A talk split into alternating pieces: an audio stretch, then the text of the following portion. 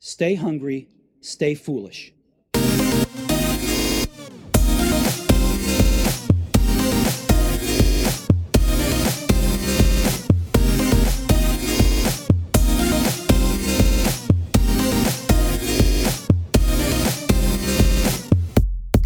It's great to welcome back Jeff Bullas. Jeff is listed on Forbes as one of the top 20 influencers of CMOs in 2017, ranked by Apollo Research in the top 20 influencer of digital marketers in the USA in 2016, number one global digital marketer influence in 2016, and the list goes on and on and on. We are talking to one of the top social media digital influencers in the world. Welcome to the show again, Jeff. Thanks, Aidan. It's great to be here from uh, from Sydney. So uh, thanks for having me on. And, and I saw, man, on the camera beforehand, your sunny weather while I sit in this drenched, wet, windy Ireland. Great to have you back on the show, man. You are one of the top influencers in the world. And it got me thinking somebody was saying to me, I don't know how to tap into the world of influencers. And I just thought no better man to ask than than Jeff Bullas himself. So firstly it'd be great to understand how you would define influencer marketing. Influencer marketing is accessing the tribes that sit behind the different niches and you know the Instagrammers, the YouTubers, the bloggers that have built loyal advocates and followers and readers of their and viewers of their blogs and video channels because they're, they're authentic. What advertisers want to do is because we're seeing the reduction of you know, an impact and click throughs on banners, banner blindness. We're seeing, you know, with so much more content, so much more noise online that reaching a trusted tribe that sits behind you know influences um, community is pretty important to a lot of advertisers and brands that uh, you know in other words they, they want to reach people in an authentic credible way and that's that's where the tension quite often lies so influencer marketing is reaching the tribes of influencers people that actually have built credibility and authenticity in their niche and their industry. Um, and quite often is doing that through great content. You're pumping out that content the whole time. And I think this is a lot what brands miss is that the influencer cannot be undermined or, or, or endangered their own tribe, the authenticity of their content by sticking in brand messages and it has to be has to be managed so so carefully because with this YouTuber generation and indeed your work and people who have authentic blogs, sending them a hamper full of products is not going to get that message authentically in front of the tribe. No, exactly, and the best way to do it is actually quite often is um, collaborate or co-create content together that addresses the biggest pain points for uh, you know the people they're trying to reach um, to talk to their aspirations, to talk to their challenges. Um, and the messaging doesn't need to be like an advertisement. That's see, that's the thing is that big brands are so used to mass media advertising that they really a lot of them just don't know how to actually reach an audience. They say, "Oh, well, we got this much reach, we got this much engagement," and you know, I think some of those metrics need to be rethought um, regarding the impact of their advertising or their, their marketing. So it's really important to understand that that the new age of the social web authenticity that is a bit raw and rough around the edges is a great way to actually communicate. Yeah, and, and that's the piece they really struggle with because it's been so much scattergun and push messaging. There's been very little pull. And while that's been going on in the onset of web, like you started your blog back in 08, 09, back in those days, the the marketer of the world didn't really see digital as a strong point. It was only the odd maverick who went and looked at email, looked at blogging, etc. Very, very rare. But in the meantime, you and influencers like you and bloggers and, and authentic content creators went and created a world in parallel and now that world is is king because the world of push on the on the web is breaking the web in a way with ad blocking People don't want that anymore. They can smell an advertorial a mile away. And still, we see this where people are, are, are trying to push the message into your world, which just doesn't work. I hope, by the way, you got my home cooked brownies before this interview, man. Did you get them? I sent them about a week ago, and they should be with you by now. Uh, I, I, think they're still uh, on that slow moving cruise liner The tanker that you, yeah. So you, you must have not paid quite enough money to put them on a plane. But at any rate, I haven't got them yet. But I, I'm I'm salivating right here and that right now because I actually haven't had breakfast yet. So Oh, uh, man, sorry about yeah. that. Sorry So about I'm now. You shouldn't have mentioned that because now I'm actually just sitting here salivating about your, the brownies. Uh, I just hope they're not spiked. That's all. they are, man. Just- There's a, there's a special Irish mushroom that I put in there. I went off topic there, but um, what what does a marketer do? You you mentioned the co-creation of content. You mentioned stuff like you've mentioned in your blogs before about sharing an influencer's content, but that often comes across as very false. And how do you approach that when you're approached by a brand? what we talk about is how to create content that addresses the biggest problem or problems in their industry. The, you know, the, the clients that they are targeting, what is their biggest challenges? And then we create content, we discuss that and we toss it backwards and forwards. And quite often we might co create or uh, we'll write or they'll write a blog post which will educate in that space or educate and inspire. And hopefully, if it's good writing, even entertains.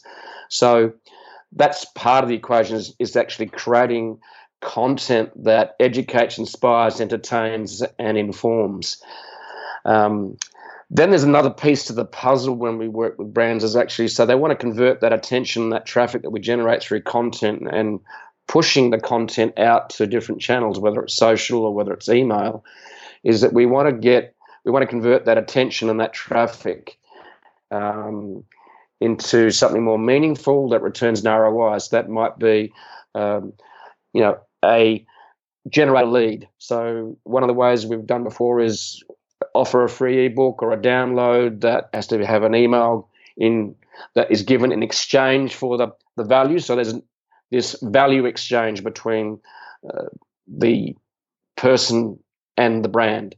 So that way, then we're adding a lot of value. And marketing is basically 75% education and, and 25% sales. So you don't sell until you've educated and created credibility and provided social proof. And you know why should anyone be um, reading your stuff or um, viewing it? So at the end of the day, content needs to convert as well. And I think a lot of social media marketers and a lot of mass media marketers are all very much playing in the brand awareness space. And they use fluffy metrics that are great for brand awareness. And yes, you've got to create brand awareness. So I'm not saying don't do it, but they quite often forget that last piece of the puzzle is converting that into leads that then can turn into sales. Yeah, and, that, and that's something you do brilliantly on your own site, jeffbullas.com. One of the excuses I just can't abide is I don't have the time to do this. And I read a great post you wrote before Christmas, and it was the one habit that changed my life. And I'd love to touch on that for a second, but before we do, this idea of I don't have time from a marketer who holds a huge budget is just utter nonsense. And I'd love to talk about that one habit, Jeff, because that nails it for me in in the commitment that you have to have to your marketing. There's a few pieces to that puzzle. Um, one is bigger brands are, are, doing this.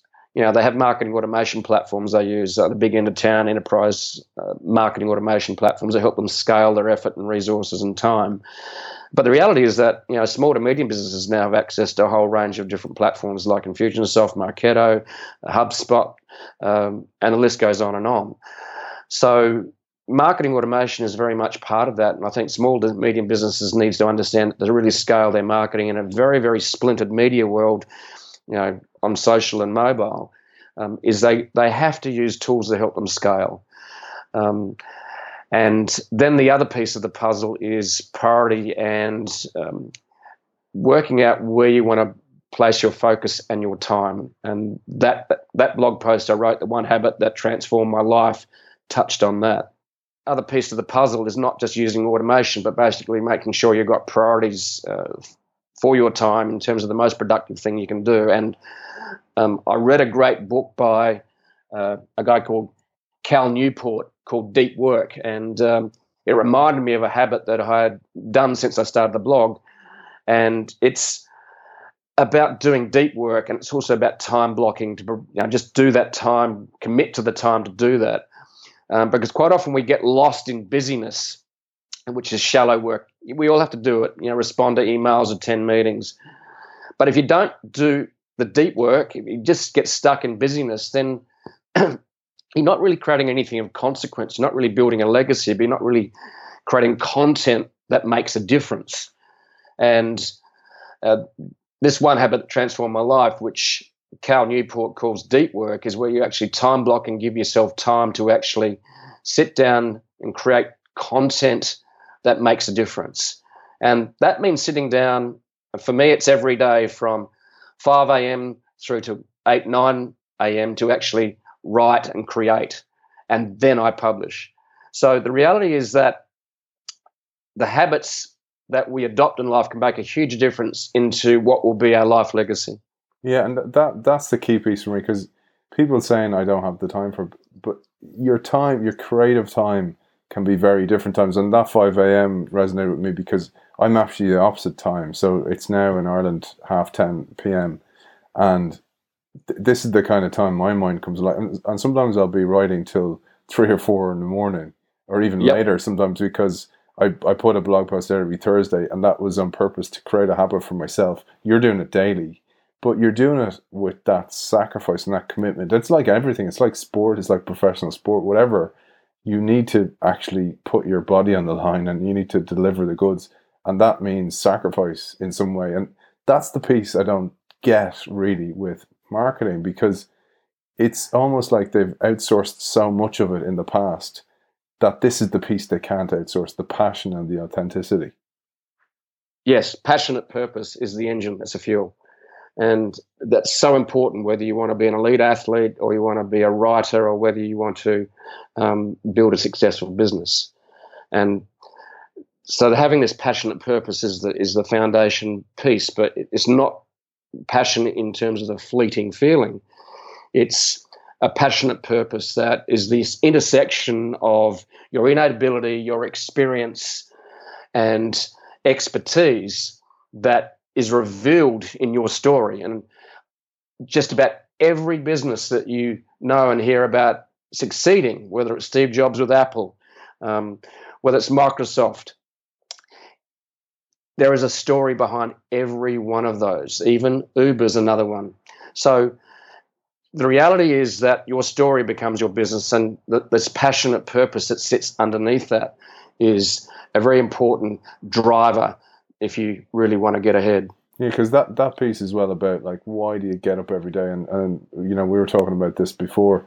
Is is the north star like what what is that reason you're in business in the first place? But also, what is the reason your your team or your employees or your your teammates come to work every day? Like that is absolutely so important and that you have to be into that because without that you will never get to that 100% that's right well you're never 100% it's uh, it's never a destination. It's, it's this the fun part is actually the whole journey as we know. It was like okay i want to go to paris and europe and okay let's go.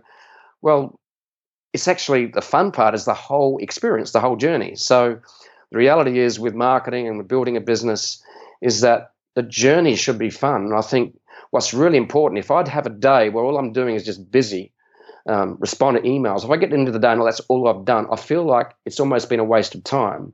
I've got stuff done, sure. Yes, we might have made some money. But the reality is that if I haven't sat down and actually created something of consequence that day, and, and for everyone it's different, and also the time they do it is different. You mentioned that you love doing it um, late at night, and that's how I started. Actually, I started late at night. Um, Jung, for example, had a different approach to doing this. Um, he had his psychology practice and he wrote his book, um, much more a monastic approach where he went away to his weekend retreat and time blocked three or four days regularly to actually write and create his work of consequence. So we're all going to find a way or a rhythm that actually, and a habit that works for us to do this.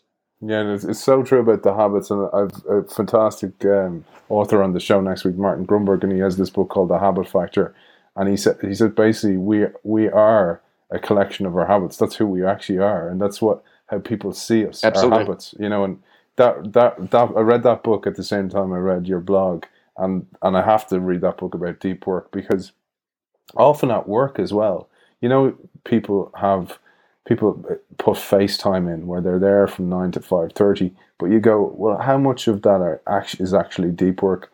In some companies, how much of that is politics? How much of that is sitting around a desk, for the sake of it, as in a meeting for the sake of a meeting, rather than actually shipping work. And I, I'm like you actually. I I find if I don't ship something, if I don't do something of consequence, I actually feel almost disappointed with my day. It's like if you're training and you have a bad lifting day and you just kind of go, that was that just felt like it was a waste of a day. that's right. Yeah, and that's and you've got to listen to that still small voice that says, um, "What did you ship? What did you really do?" And you've got to sit back and go, "I've got to allow time for that. I've got to make time for that." Yeah. And and we all have lives. We all have, you know, relationships. We have family. Uh, we have commitments. And yeah, it's tough. Um, yeah. But if you just turn up without any purpose, turn up without any habit or a series of habits, then you can just drift along. And, you know, some people get to the end of their lives and going, um, what did I really do? Yeah. And so it, it's a life of meaning and purpose is something that's created with rituals, yeah. with habits that make a difference. When you kind of zoom up in a helicopter and you look at your your your evolution yourself, because you were a teacher and then you discovered uh, blogging and digital media early and you saw the power of that and you created a tribe early but your content is is a continuation of your educational spirit both of yourself because i think this is the piece a lot of people ask me about blogging and the piece that i feel people miss is that your data you take into your own mind is absolutely key because it's your interpretation of that and if you're watching kim kardashian the whole time then that that will you'll have garbage out the other end. That's you don't create anything from putting that into your mind. That's that's escapism. You need to be feeding your mind with good content that stimulates your mind. That create, or maybe it's art, maybe it's poetry, yeah. whatever it is. It needs to be good content because garbage in, yeah. garbage out. Good content in, good, great content out. Absolutely, and this is part of you know creating habits that um, allow you to do that. And I remember watching a TED talk, um, and it was an author, um, and he actually went and interviewed people in the poorhouses of New York, and he actually sat down and interviewed them because he wanted to capture the stories of ordinary people. And these people, you know, had were poorest of the poor. They just were living in these flop houses, they call them in New York. And what he did was he captured their story and he went around and wrote a book. He had his photographer friend with him. He took photos. And when the book was ready, he he went back to these poorhouses and, and showed some of the men their stories, their one-page stories that he'd created, you know, in the interviews. And as he's sitting down with one of these men, one of these men grabbed the book because he'd seen his name in black and white. He saw his story written down, captured by David Isay, this journalist. And he, and he grabbed the book out of David's hand and ran down the corridor and said, I exist, I exist, yeah. I exist. The reality is that you all want to be validated as human beings. But the reality is that we can sit back and wait to be discovered, just like that poor man in the flop house of New York had waited for David Isay to discover him to put his story out. And in the past, in the main, that was where we actually waited to be discovered, or we waited to, uh, or beg permission from the media gatekeepers, or you know the journalist.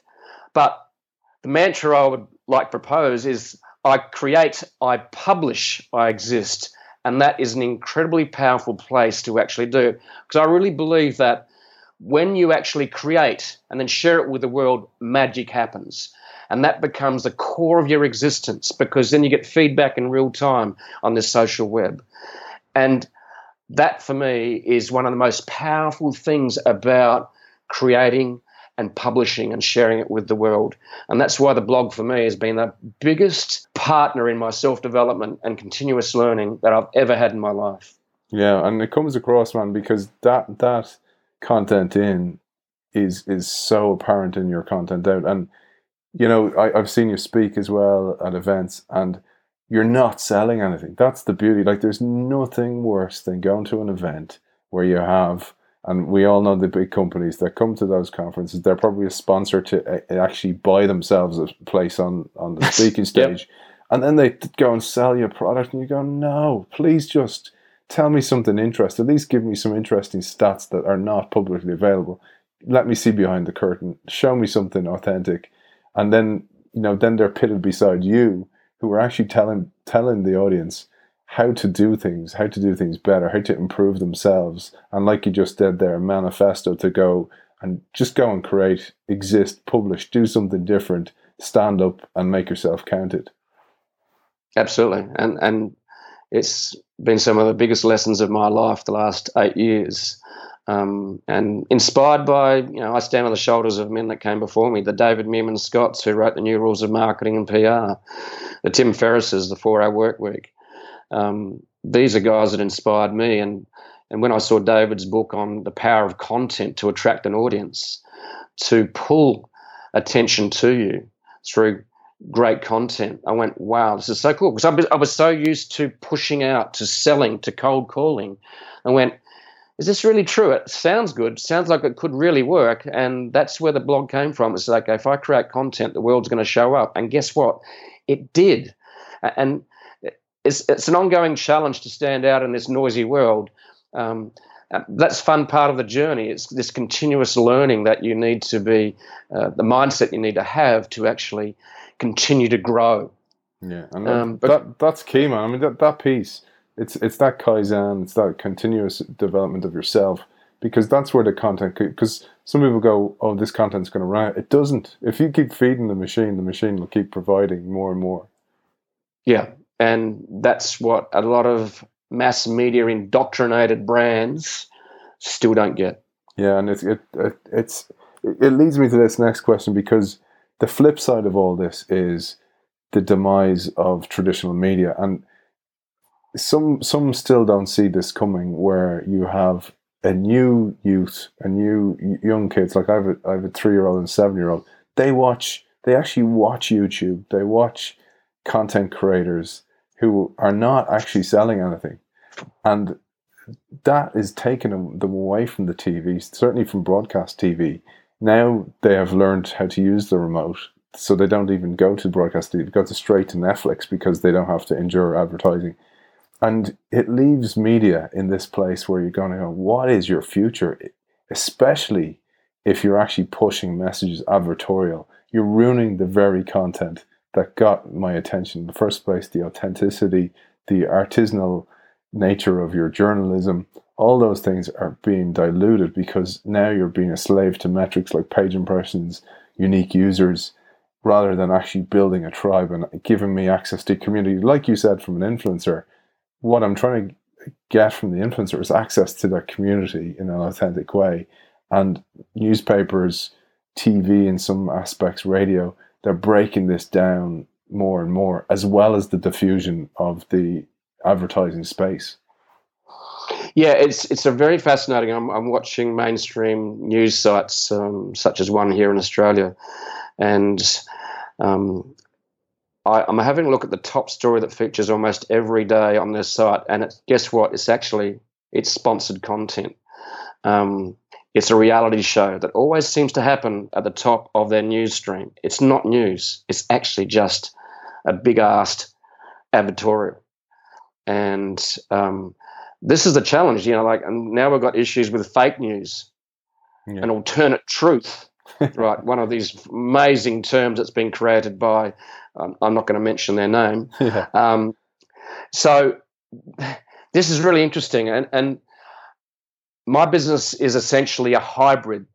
It's a niche publishing site that is also an educating site. So we are a hybrid publisher educator. And that's where we play. Yeah. And that's you know, there's a whole range of new business models emerging out of this um, publishing space and content space. So, and everyone's trying to struggle actually. How do I monetize in this digital world that has sustenance and endurance? And that's that's really it's it's a puzzle yeah. for many. Yeah, we had we had Scott Galloway on, on the show last week, and and he was saying this that you know even Twitter cannot monetize. And Twitter, with that amount of audience and you know, in, and engagement, yes, there is engagement there, and you're a Twitter master, but even Twitter cannot monetize because digital media is is the model was set up wrong in the first place almost. And certain traditional publishers are really really struggling with this. And you wonder are they better off being government backed but kept authentic and kept true and having a role in society that's to ask the questions that people aren't asking to to go seeking the truth? Almost like investigative journalism in one on one hand and then the other hand to report the truth in an authentic way. I think there's a there's a real real need for that. Um, in other words i suppose community society funded news channels that actually uh, can be kept to account. Um, the capitalistic news services that we see around the world today are quite often captives to even political parties and, and tribes that are all about their own agenda. And I, I think it's really important that we need to maybe reconsider um, what is going to be the future um, for credible news going into the future. That's a big question. Yeah, and it's it's it's a thing we all need. We all need credible news. We all need somewhere we trust to go. That's authentic. That's real. There's no agenda behind that. That comes right back to where we started this conversation, which was the influencer, because the influencer is followed because of the authenticity, and th- that that authenticity is actually what what resonates with people. It's telling the truth. It's it's asking the hard questions. It's calling out that the emperor is wearing no clothes when the time needs to be, and and it's all those things that really really drive a community and drive a tribe. Absolutely.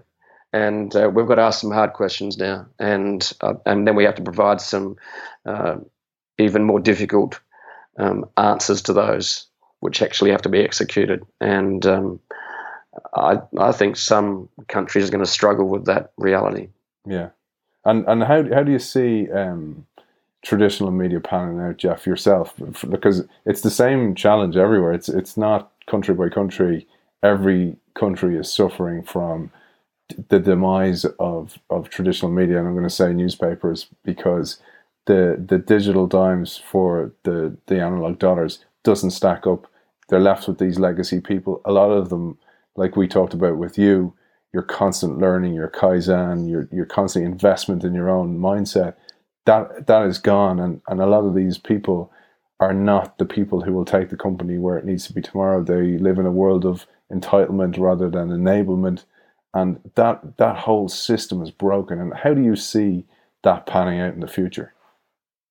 Well, I think the old business models are very close to dead. Some will be able to reinvent out of those ashes.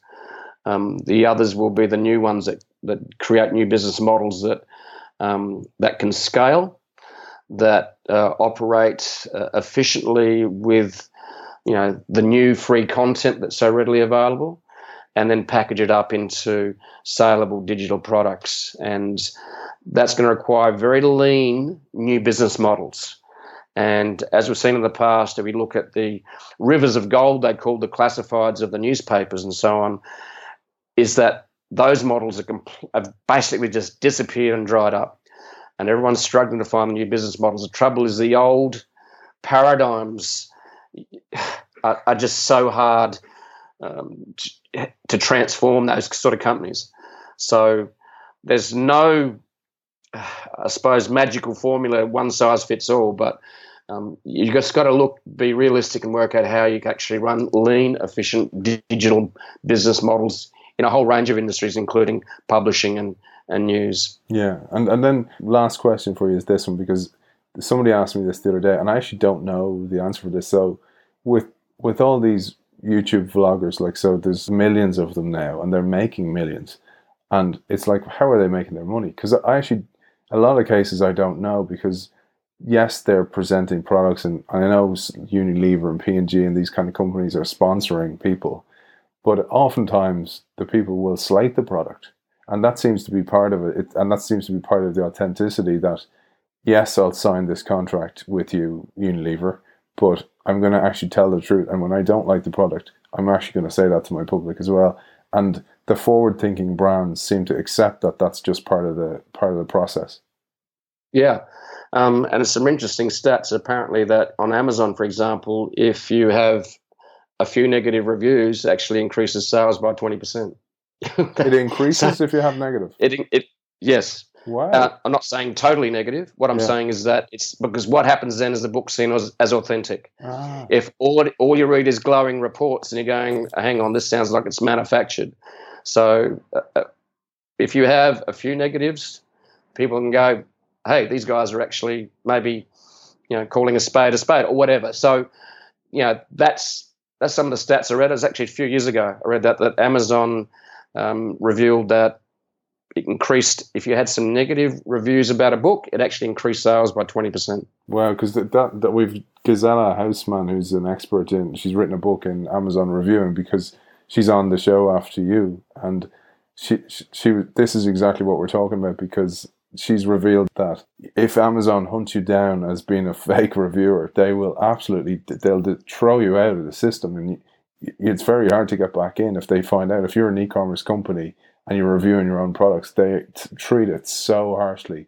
Jeff, listen, I, I, I'm wary of your time and the fact that you want those brownies. They're uh, hopefully in the post. Hopefully arrive. Yeah, I'm rushing. I'm rushing to the post box right now. Breakfast is coming apparently. So, but on a slow ship, a slow ship from China. Oh, sorry, Dublin. All right, man. Well, listen, it's it's always a pleasure, and I appreciate your time as ever. Okay, Aiden, it's great. Great to chat, mate. Jeff Bullas, thanks for joining us.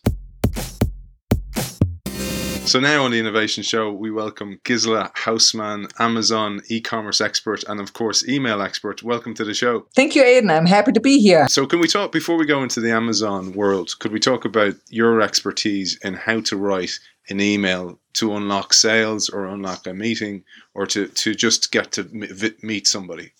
I analyzed 100,000 emails. And uh, even though people say you survived that, I enjoyed it because it gave me an opportunity to really hone down what works and what doesn't work. Like, for instance, and, and this is now really something very simple don't write hi. Don't write hi, Charlie. The second you write hi, Charlie, you're putting yourself into the same drawer, if I may say so, as 80% of other people who also write hi. You look boring. You look like everybody else. What difference does it make if you write hello or good morning? It's just a few more letters more, but what an impression it makes. Uh, picture Charlie sitting on his computer opening all his emails, and there's hi, Charlie, hi, Charlie, hi, Charlie. Good morning, Charlie. How are you? Bam, I like this guy. Yeah, It's that simple, really. yeah, yeah. No, it's a bit, it's a bit of care, isn't it? It's like um, they say when you can detect if somebody's smiling when they're on a call or if they're happy because Exactly. they sound different. And and I, I do I, I believe absolutely, Gisela, that your your tone comes through on an email. If you do take a little bit of care, it comes across in a big way, and you, and you're absolutely the, the the exemplar of that. Yeah, but beyond that, there is something even more important. If we are really, truly, and honestly honest, I mean, we're really honest to ourselves. It's like being naked in a room and we admit the real truth. Most of us hate between 70 and 90% of emails in our inbox. We just hate them. We hate them the way how they're written, what they say, what they want us to do. We just hate them. So every time you say, somebody hates something, of course, there's the option, but what does this person like? The person likes the other 10 to 30% of emails. And as this person starts their day, what email are they going to work on? The one they hate or the one they like? And there you go. So if anybody, doesn't matter who it is, a college student who is seeking an internship or funding, or a professional who seeks to advance in the company or make some business, tries to be that one guy that's in the 10 to 30% in the like group, your chances of succeeding are so much higher because all of us want to help the 10 to 30% and somehow get rid of the 70 to 90% Yeah. magically. So that's the recipe for success. Yeah, and it's it's really funny, like because in an age where we're coming to of artificial intelligence, where a lot of kind of rote tasks are being taken over by by um, a- artificial intelligence, you you need to be able to stand out in that world. And and we talked Exactly. yeah, and we talked in this this uh, show before about the the importance now of emotional intelligence, empathy, creativity. But this is something I have to admit I overlooked actually because in a way people kind of go, oh yeah, well my inbox will be looked after by an AI now, but that's not the way to go because you need to stand out. You need to be the signal uh, amidst all the noise. The funny thing is, it works with everybody. In March on Pi Day, 314 16, I won the uh, Sparky Award for Best Subject Line. And I won by being able to prove that my emails were read by famous people such as Seth Godin and Mark Cuban and replied to within half an hour. When you talk about people like Seth Godin and Mark Cuban, they probably have 95% of emails in their inbox, which they hate because it's always the same thing that people want for them. Are you going to show up? Are you going to donate? Are you going to do this? Are you going to do that? So if you just set yourself apart from that 90, 95% crowd, you have a, an awesome chance of succeeding. We'll move on from the email now because you're you have a huge expertise in the importance of of good reviews. So we live in the world of reco recommendations where marketing in the past would have covered up the fact that a product might be average. And now products need to be better and more user designed than ever before. But that's only half the, the task. Then you have to actually have the public true user generated content essentially through rec- recommendations or recommendations online create reviews that are authentic and unbiased and that in itself is another skill that you've really honed yes well the truth is uh if if we go back just a little bit in time the first ad newspaper ad was produced in i think 1880 or something like that. And once that first novelty was worn off people realized that whoever could buy the biggest ad could push his product whether it was good or not. I mean it's that simple yeah. right and if we just think about that mark twain couldn't find a publisher well um, he wasn't in the position to push this right yeah. that, goes for book reviews so uh, people did not necessarily trust newspaper ads in that sense. But here it goes. Then comes what Seth Godin calls the TV industrial complex. It's basically us sitting in front of the TV set, wanting to relax, and somebody who has enough money is going to interrupt our recreational time now with an ad. And of course, we don't like that because we wanted to relax and we didn't want to hear about whatever this person wanted to tell us. So here is um, uh, a discrepancy between the need of the buyer and the need of the seller. When the buyer has the need to learn something, they can't see enough advertisements and uh, reviews and information. But when they don't want to see it, then they don't want to see it at all. And this is where the online review comes in. And I personally think that Steve Bezos is a genius that he invented it because let's say I want to buy a new lawnmower and it is 11 o'clock at, even, at night. Nobody's going to show me a commercial for a lawnmower right now, right? Yeah. but I can go online and read everything I ever wanted to know about lawnmowers. Beyond that, I can pick who I'm going to believe. I don't need to believe some master gardener who maybe gets a kickback for recommending a certain lawnmower. I can believe Joe Smith from around the corner who said, I bought this and this works, and my lawn is 50 by 60 feet, and I can mow it in 15 minutes or whatever, right? So we want to have the freedom to A, find out about products whenever we want to find out. And on top of it, we want to have the freedom of believing who we want to believe. The fact that a product has a bad review doesn't necessarily create a problem if the buyer decides that the reviewer is horrible or impossible, right? We want to pick whoever we want to believe. So that means that people who want to sell their products need reviews. They need to as many reviews as possible because the more they have, the higher the chance is that the buyer finds the person who they want to believe. Somebody once said, if a person goes into a car shop, 70% of them want to buy a car in that particular lot. If they walk off, it's the seller's fault. It's the same with us going online. Let's say I heard about a particular lawnmower. I want to buy this lawnmower has 50 reviews, three are bad reviews, and 25 are excellent reviews. I want to believe these excellent reviews because I've already made up my mind that I want that review, that lawnmower, right? So we find confirmation. So today, having reviews, having as many reviews as possible, assures that our buyers will buy. This influences not only the online shopping, this influences even the shopping in brick and mortar stores. Let's say the college student is taking out his girlfriend, they hit the store, she wants to have a certain dress or some jewelry or what have you. While she's still looking, he's already scanning reviews on his smartphone. Shopping at a brick and mortar store is not excluded from that.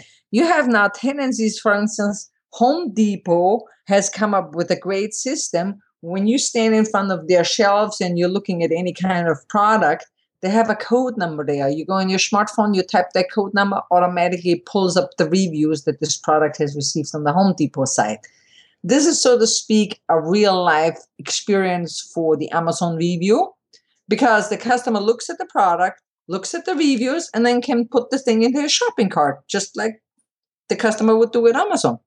Yeah, and it's funny because we've seen, uh, you know, uh, Walmart invest in uh, an e-tailer recently for three billion in the U, in the US, but also we've seen Amazon open uh, real stores, so retail stores, and it just shows the importance of both worlds. So the the the virtual e-commerce world and the bricks and mortar store being together, and and it's almost like what we have seen in the past is the the retail stores, the bricks and mortar stores, have struggled to become technology companies, while Bezos, the genius that he is, created Amazon as a as a, a technology play, and then is now going. It's time for me now to create an experience, an experiential. Ex- well, for people. I mean, I'll bring an example from my personal life. Okay, my my mother uh, when my mother had her first two children, her mother-in-law, my father's mother, gave her Dr. Spock's book. And Dr. Spock was the leading key, uh, children's pediatrician at the time, and he was always like, Dr. Spock, Dr. Spock. Well, my mother happens to hate Dr. Spock. and one of the reasons is because my her mother-in-law always asked if my mother did things the way how Dr. Spock suggested we humans do not want to be dictated who we want to believe. We don't want to be dictated who is the expert who tells us what to do. We want to make our own decision. But of course, we need confirmation that we're doing the right thing. And that's where the online review comes in. Absolutely, and, and you you gave me some some uh, tips that I, I stuff I had never thought about. So if my product so, so say I'm, I'm based now in Ireland. Our our local uh, mm-hmm. Amazon is Amazon.co.uk. So when I when I go and I go, okay, I need to send this out to some people to review, or if that's how it works, I'm not sure. Or else, I, I, even better, I get authentic, very good reviews. But I I also then uh, then the next thing my product goes international. I have to think about all the other all the other uh, worlds as well, all the other parts of uh, Amazon. So I, need to think of the dot com, etc., etc., and uh, that totally changes the game, doesn't it? People will get bad reviews for their products. Somebody who didn't like it, somebody who couldn't get it to work, or anything of that nature. The best way to counter a negative review is to get good ones beforehand. Because if you have 10 good reviews and one person smacks a bad one in, well, then obviously this was the person who didn't understand it or the lone person who didn't like it. So, in other words, getting starter reviews eliminates all of these problems. Now, when we're looking at starter reviews, who is going to give them to us? Experts, people who are interested, and there are, of course, the Amazon top reviewers. An Amazon top reviewer will write a good review. He won't just write liked it or great product or stuff like that. He will go into some detail. So these people need to be contacted. Now you live in Ireland and you um, uh, are in the Amazon.co.uk system. Yes. So if anybody, a customer, an acquaintance, or a top reviewer reviews on Amazon.co.uk, that's all the people who see it. People who go to Amazon.co.uk. And in my book, I analyzed this actually for Panasonic. Panasonic has a, a nose hair trimmer that sells like crazy in Japan. Like crazy. this product has over 1,500 reviews. Beats me what 1,500 people have to say about a nose hair trimmer, but I swear it's the truth. So these reviews can only be seen by Japanese people. You look at the same product in the United States and it has one review. And if you in the UK look at this product, that is the only review that you see. One review from the US. Wow. If you don't research, you have no idea that this is the most popular nose hair trimmer in Japan Yeah. there is. I know And few, obviously a good product. I know a few people who could do with that, Gisela. well, I, it's just a funny example, and it's particularly interesting because it's Japanese. So why does Amazon not show these Japanese reviews to anybody else? Because nobody can read them. If we were talking a French product, let's say some French wine, well, not too many people speak French and can read a review uh, about wine because it asks for special vocabulary. So th- there's professional reviewers. That's that's what they get. And who are they? Who are they paid by? So They're not paid by anybody. so they just they're just absolutely driven by this. It's almost like being a blogger that's just loves Yes. doing this. well, they get the product for free. Yeah. They have to be treated with respect and they have to be asked what they want. And there are some reviewers who have special interests. Like, for instance, in the United States, we have a reviewer that reviews every single uh, pet product there is. It, it doesn't matter whether it's a dog ball, dog food, dog, whatever, she reviews it. And her agenda is that she reviews the product. She can't sell them. That's what Amazon's rules say. You can't sell what you get. And then she donates the pet product to a local shelter. Wow. So that's her incentive that she does it. And people do it for various things. You have like technical experts who are in videotaping, for instance. If they would buy all the products, it would run very costly. It could be a costly endeavor. So they're top reviewers, they get all the new stuff. But of course, the company who sends them the product gets now the number one expert to talk about this. And that's a good thing for them. Yeah. So it's if you so want a working side by side. But getting back to the Japanese, Amazon, of course, is aware of this problem. So what do they do? They show the reviews from the US side to everybody because 80% of our customers speak English on a working level. It may be their second language, but they understand it. Yes. So if you are now uh, a producer of any goods in the UK, yes, you should try to get your reviews in the UK. But if you get reviews in the United States, they will be shown below the UK reviews on all websites from Japan to Brazil. So let's say, for instance, you want you have your product established in the United States, uh, in the United Kingdom. You get, let's say, 50 reviews. You may be selling this product. You want to expand the product and also sell it in Germany and in France, which is very close. I mean, it's not too far of a shipping distance, right? Rather than going to the German and French reviewers, you contact American reviewers and send them the product. And if they review the product on Amazon.com, the same review that you get from that US reviewer will be shown in the UK in your home country, in France, and in Germany. One swat with the fly swatter catches three flies. And of course, if in the future you expand to Japan, that same review will also be shown in Japan. It's like I remember when Facebook first started, people started setting up kind of private pages rather than business pages, etc. You know, th- there was a lot of wasted effort, and what you're doing is is teaching people a like because when I when I kind of when I was looking at your expertise, they're very much interlinked. I mean, the first thing is to contact the reviewer, which is the Exactly. essential email, the way the email's written. This kind of no jackass rule that like I'm actually a, a nice person. Uh, this is my product, and how to actually even communicate that in a really nice way, and then the follow up review, and it's it's it's really nicely interlinked, and I can totally see why you you have these two uh, really nice synergy. The synergy between these two skills, it totally makes sense. Well, it makes also sense of a lot of sense for authors. Uh, uh, there are a lot of very active British authors. They should actually not try to find reviewers in the UK. They should try to find reviewers in the United States because they help them in the entire English speaking world, which would then be Canada, the UK, the US, and Australia. Yeah. So th- that's the deal. The thing is only when you contact these reviewers, and I have a lot of experience with that, most people write the wrong stuff. Like, for instance, they will write, I found your name on the list of Amazon top reviewers.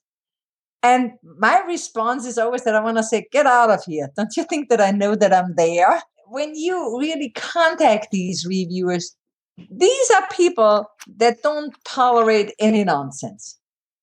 Don't talk about yourself. Don't talk about them. Talk about your product. This is the best dog food dispenser or uh, keyboard or what have you. That's the only thing the reviewer cares about. The reviewer doesn't want to date you. The reviewer doesn't want to visit you. Doesn't want to hear how you've learned about him. All he wants to know is this a product that's interesting to me. And so that's what uh, professionals need to address. It absolutely makes sense, Gisela. And the title of the book is all my books are naked. And there is a reason for that. I wanted to express, I'm not writing any blah blah. I'm giving you what you need. I know you don't have time because you actually just want to learn what to do Yeah. or want to get the inside scoop. So I'm going to deliver this naked. Somebody has once friendly said, has once said about me, Gisela doesn't use any adverbs or ad- adjectives. She gets to the point yeah, and and that's how I write. So I have my website that shows all my work is giselahausmann.com. When you work your way through the list of reviews, and my book describes how to find these, uh, find people who really want to review the kind of product that you have. Like I get review requests for children's clothes. My children are 23 and 24. They wouldn't wear what I buy. Find the right person. It doesn't matter whether that particular reviewer is ranked that high or not. Find a person who likes what you produce. Then put all your effort into getting this person to say yes. Write a tailored email that focuses on your product. Explain why the reviewer wants to see this. Very often, I see this with authors. They write me things like, "I saw that you wrote that you read the book XYZ, and so I'm thinking you're gonna want to read my book too because it's similar." Heck no! I already read one book. I don't want to read a similar book. Tell me what's new about your book that I haven't read yet. yeah, And the same thing applies for products too. There are a hundred different dog leashes and what have you. What is what can yours do that I haven't seen? Because as soon as people try to focus on that thought, they're gonna produce an email that will entice the reviewer to review the product. And that's what counts. And then there is another thing that I want to say. Once your product has review, brag, brag. Say, my product has 150 reviews on Amazon. Just say it. Uh, because what happens is people will go to Amazon and look, we're naturally curious, right? So as soon as somebody says, I have 150 reviews on Amazon, they go there and look. Well, guess what? They right arrived at the spot where they can click it, where they can buy with one click. Yeah. And it, So- it, It's it's brilliant and it's it's brilliant advice. And you know what? Like as I said to you, and it was the reason I reached out was it's something that I hadn't, uh, you know, I just overlooked, and it's so important. And it, you know, for people to get in early, it's it's it's a shame. I always just think I hate to see wastage when somebody's trying and they just overlook something so important as a the communication via the email, and then the the ever increasingly important element of the recommendation on the on the different e-commerce platforms if you use Amazon and all its marketing features that Amazon offers you, you will boost your sales. And not only at Amazon, but also everywhere else. Because, I mean, let's say you are in charge of your own, uh, eh, that you supply your vendors.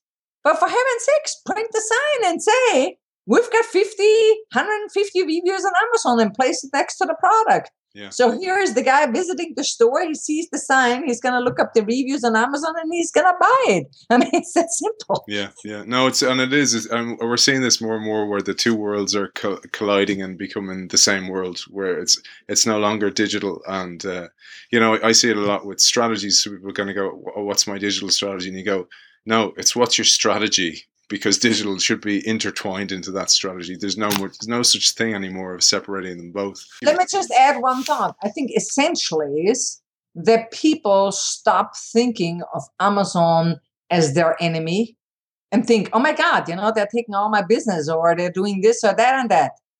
Amazon ain't gonna go away. It doesn't matter what we do, they will not go away. So the smart idea is to think how can I use this Amazon that's already here for my purposes? Yeah.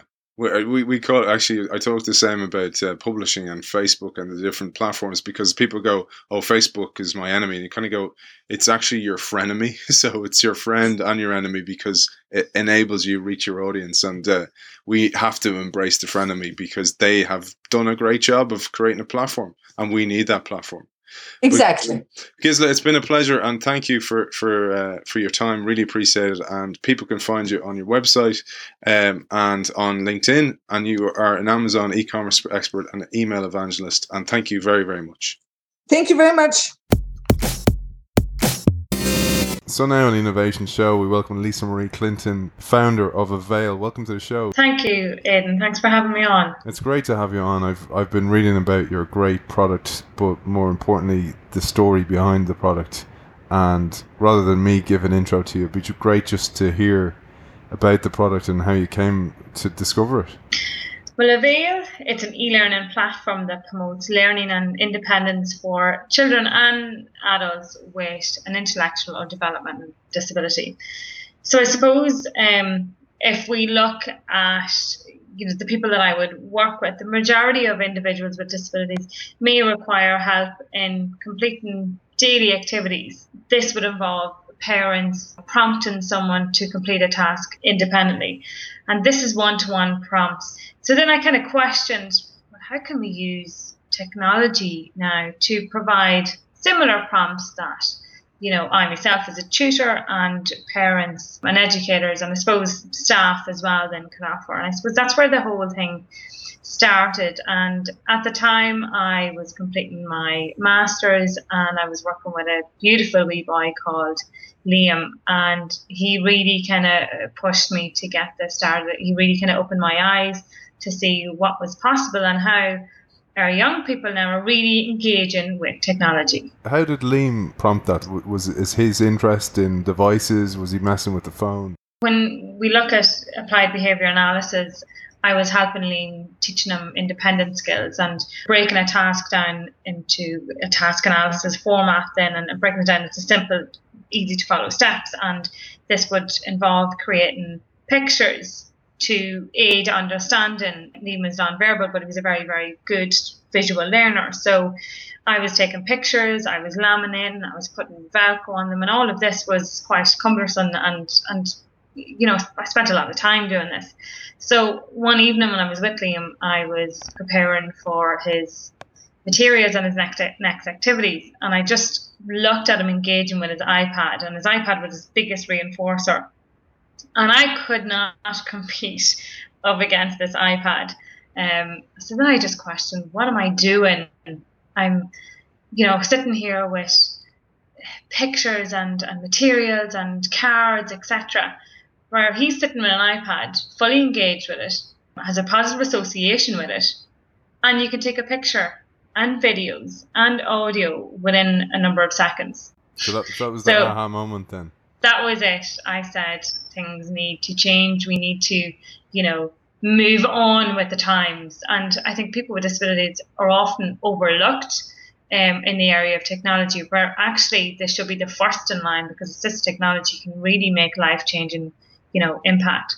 So at that stage, thankfully, I was conducting my dissertation. So now I knew what I wanted to focus on.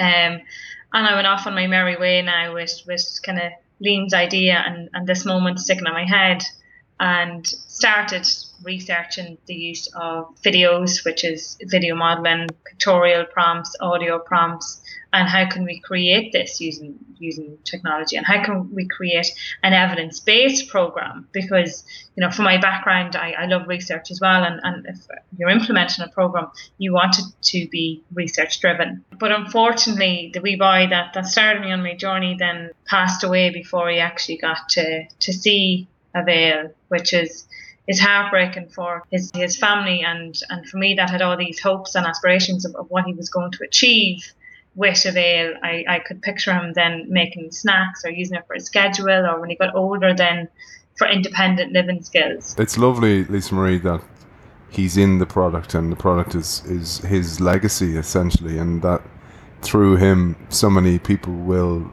overcome and get better and have a better life as a result. That that must be I know it's never going to be solace, but it, it, it's it's a beautiful respect to Liam that that's in the product. It is, and you know, I remember being with Liam kind of the week before he passed away, and he's he's so active and you know never let fear you know, get him down. If there was a somewhere to climb, then he'd be the first up then, um, and just really enjoyed life. So I said, although my background was not in tech and this was all new to me, I said, you know, I'm going to be like you. I'm going to not let fear get me, you know, hold me back, and you are going to be remembered for all the achievements that all the other kids like you and adults because he was going to be an adult with autism then as well um, that you know they're going to achieve all this and thanks to thanks to him. Yeah and, and you know they often say about entrepreneurs that it, this drive comes from a deeper place and you have that yeah. now in abundance. You have that deeper place. You have Liam's uh, additional desire in you to, to make this achieve. So it's great to see it really take off. It's one of the reasons I reached out. I saw I saw it mentioned several times. My wife mentioned to me she went you've got to get in touch with this uh, oh. lady because got to get the message out there of it. So avail avail has a meaning as well. A V A I L. What's behind that? That was actually I was stuck for time. I was doing a program, and um, my mentor said you need you need a name, and I said okay, well, what? How do how do I come up with a name? Um, so I suppose we, myself and my friends, and a lot of my friends working in the area of social care and teachers and within the kind of care and environment. So they, they would knew they know what I, I do and they know kind of what where my passion lies. So we sat around a table and I locked the doors and I said, "We're not leaving this house until we come up with a name." So we kind of you know looked at different words of what we wanted Avail to stand for, and it was independence. It was providing opportunities. It was visual technology, you know, raising expectations. So what we came up with at the end then of a long night was assisted visuals achieving independent living, and that stands for Avail. Yeah. So I think it, it stands for a mission and what we want to achieve going forward. Yeah, and it's a nice constant reminder of, of what it does for both you and for the public. But you mentioned as well because I, I, I, was under the impression it was only for autism, but you can see how its applications can be put to many many different uh, uses.